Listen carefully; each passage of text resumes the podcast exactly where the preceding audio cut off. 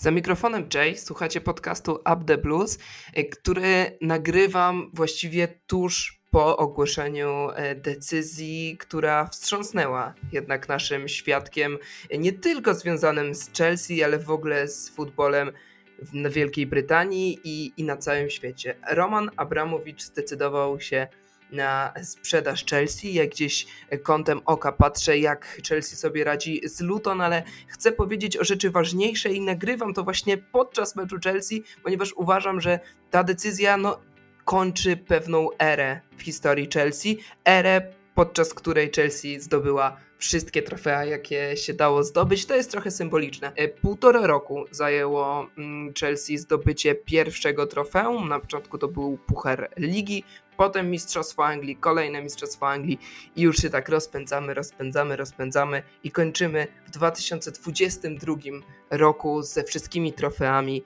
E, potem jak wygraliśmy mm, klubowe Mistrzostwa Świata.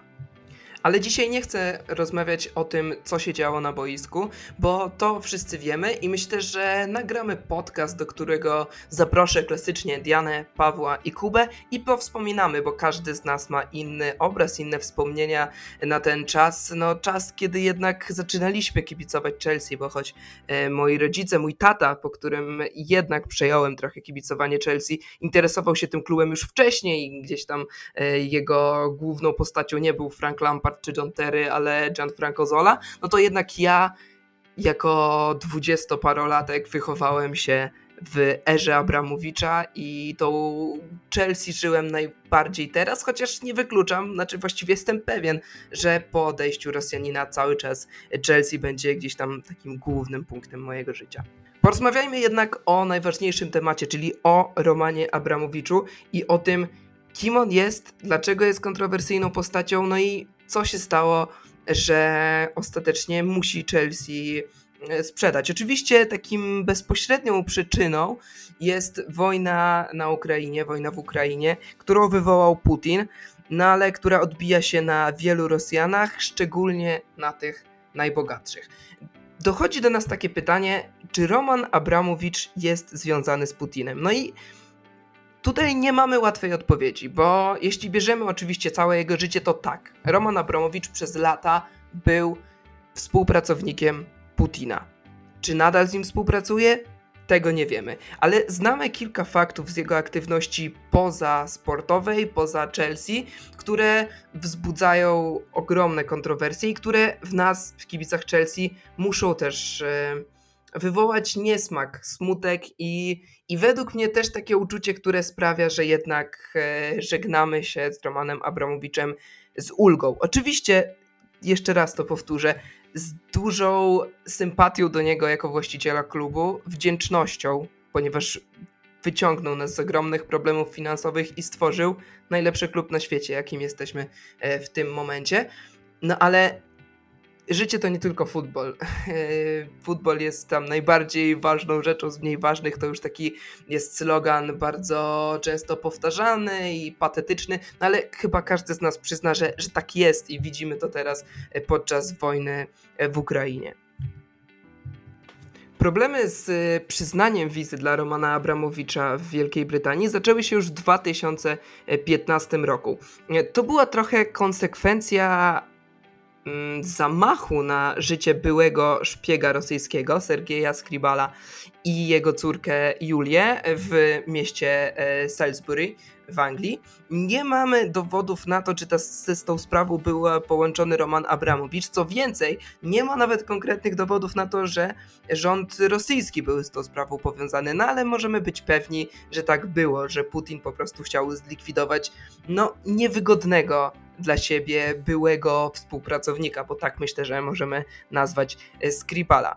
Nie było, tak jak powiedziałem, dowodów na to, że Abramowicz brał w tym udział, no ale w 2015 roku nagle tajemniczo przedłużał się proces e, przedłużania wizy dla Romana Abramowicza. W 2008 roku w Wielkiej Brytanii wprowadzono wizy dla inwestorów, którzy zainwestowali w Wielkiej Brytanii e, dużo pieniędzy. Tutaj konkretnie chodziło o sumę 2 milionów funtów.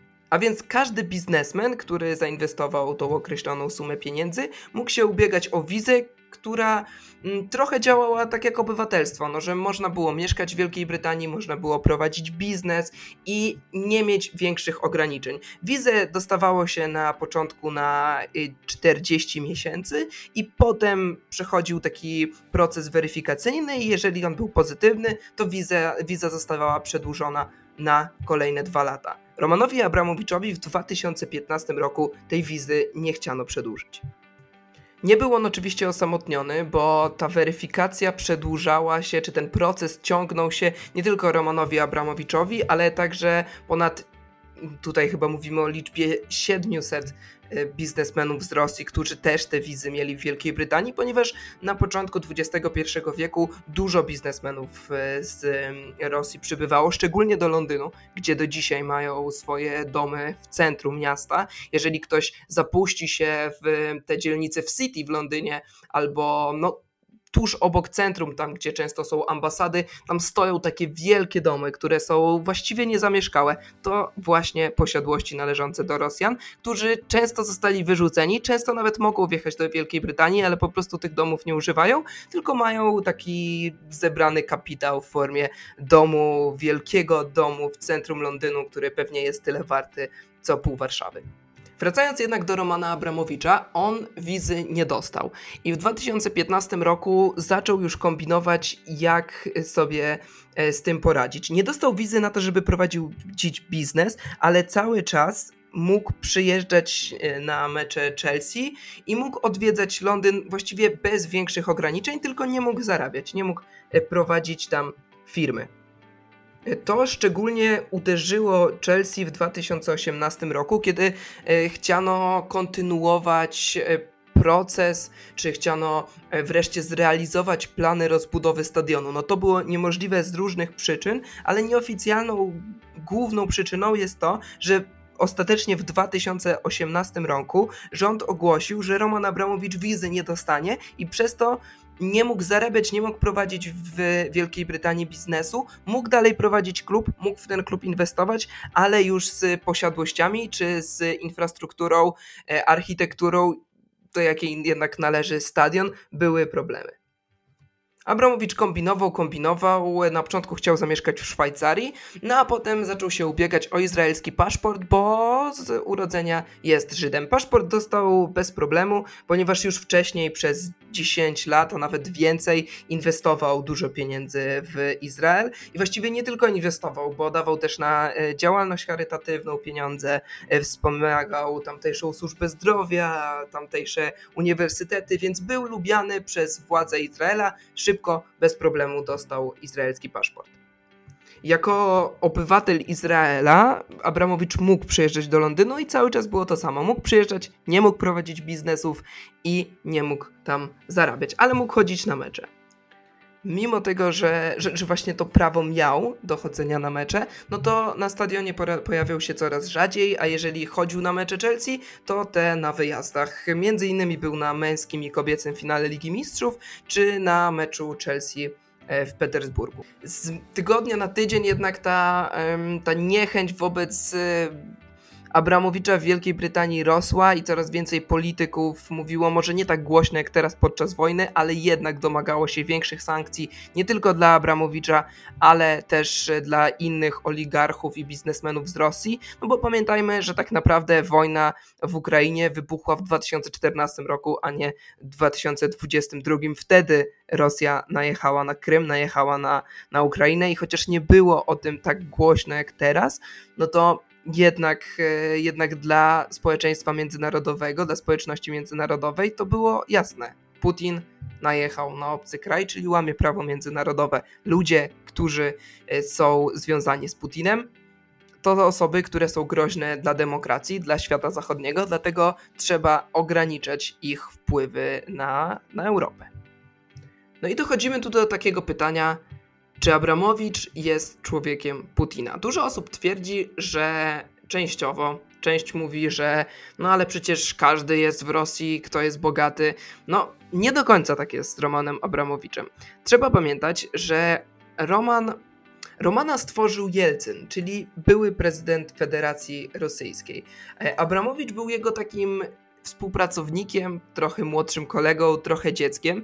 Tak się z nim zaprzyjaźnił, że Jelcyn zaprosił Abramowicza na Kreml i on tam przez e, pewien czas e, mieszkał. Potem, gdy Jelcyn chciał się już e, odsunąć od władzy, rozmawiał z Abramowiczem na temat potencjalnego kandydata i Putin był osobą, która cieszyła się dużym poparciem Abramowicza. I Abramowicz mówił Jelcynowi, żeby e, Putin, że Putin jest dobrym kandydatem na jego następcę, dobrym człowiekiem, żeby stanąć na czele e, imperium rosyjskiego albo po prostu Rosji. Dlatego mm, często spotykam się w internecie z takimi stwierdzeniami, że Putin stworzył Abramowicza.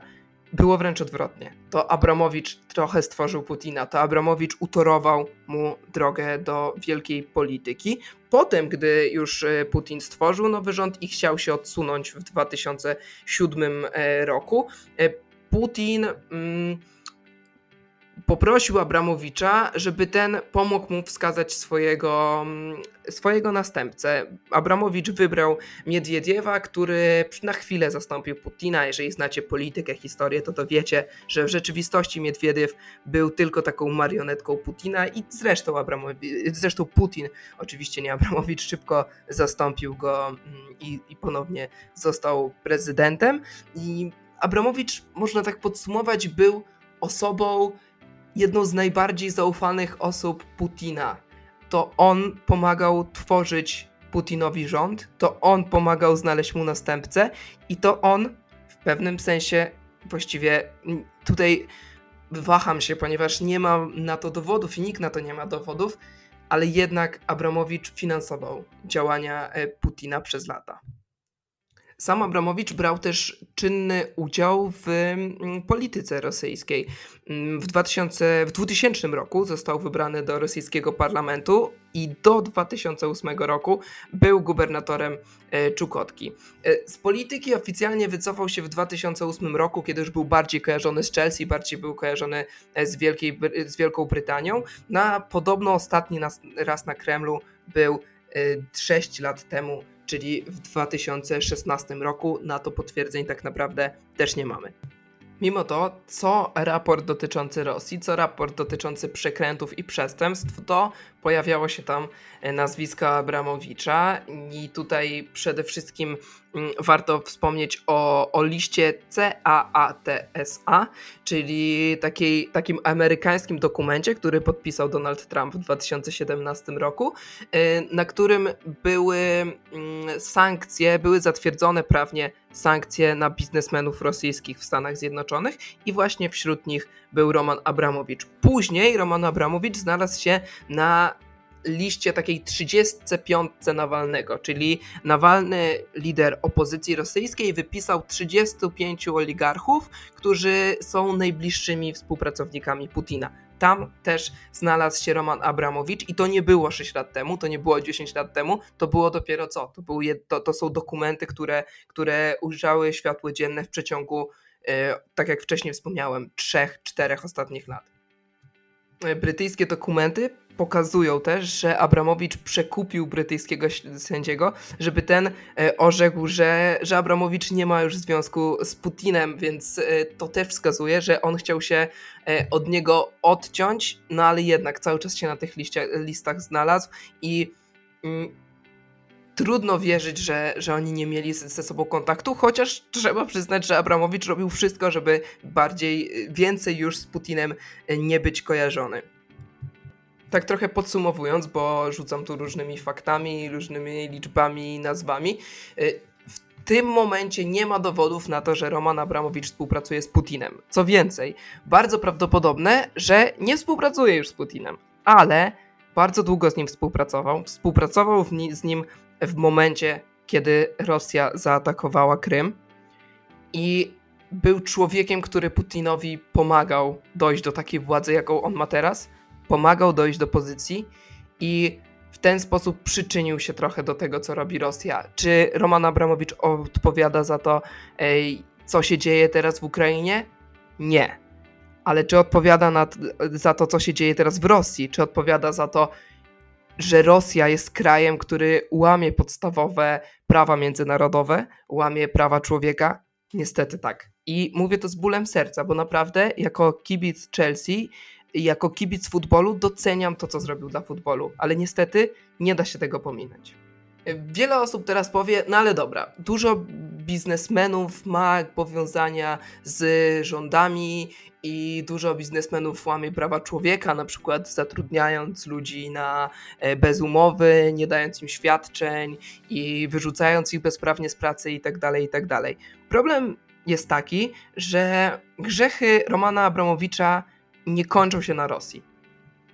Wychodzą poza Rosję, konkretnie wychodzą do Izraela i do Palestyny. W 2020-2021 roku BBC News e, Arabic udowodniło, że firmy związane z Romanem Abramowiczem wspierały grupy, odpowiedzialne za wysiedlenia Palestyńczyków z miejsc, które zostały im zapewnione na drodze pokojowych traktatów. Nie wiem, czy pamiętacie, dwa lata temu, rok temu e, w strefie gazy wybuchła krótka, ale jednak krwawa wojna, której bezpośrednią przyczyną była agresja Izraela na Palestynę.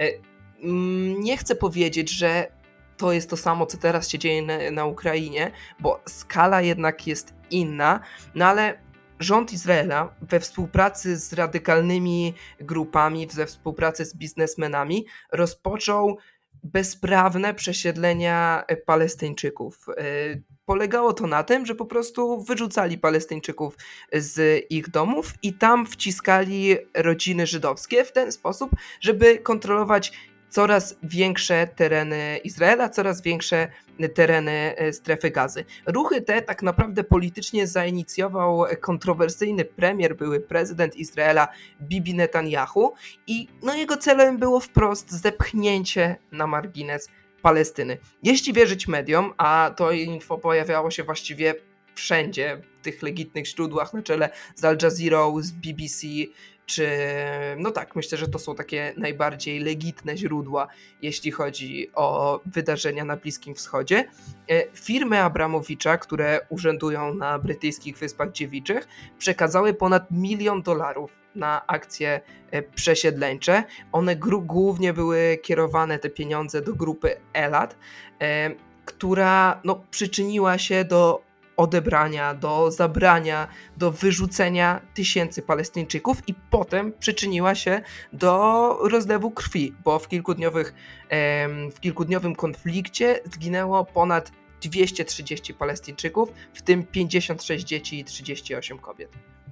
O tym większość osób nie słyszała, ponieważ świat zachodni jednak jest trochę głuchy na to, co się dzieje na Bliskim Wschodzie, na to, co się dzieje e, spoza Europą, ale tu mamy jak na tacy że Roman Abramowicz wspierał akcje, które godziły w, e, w prawo międzynarodowe, w prawa człowieka i był człowiekiem, który, który opłacał konflikty zbrojne.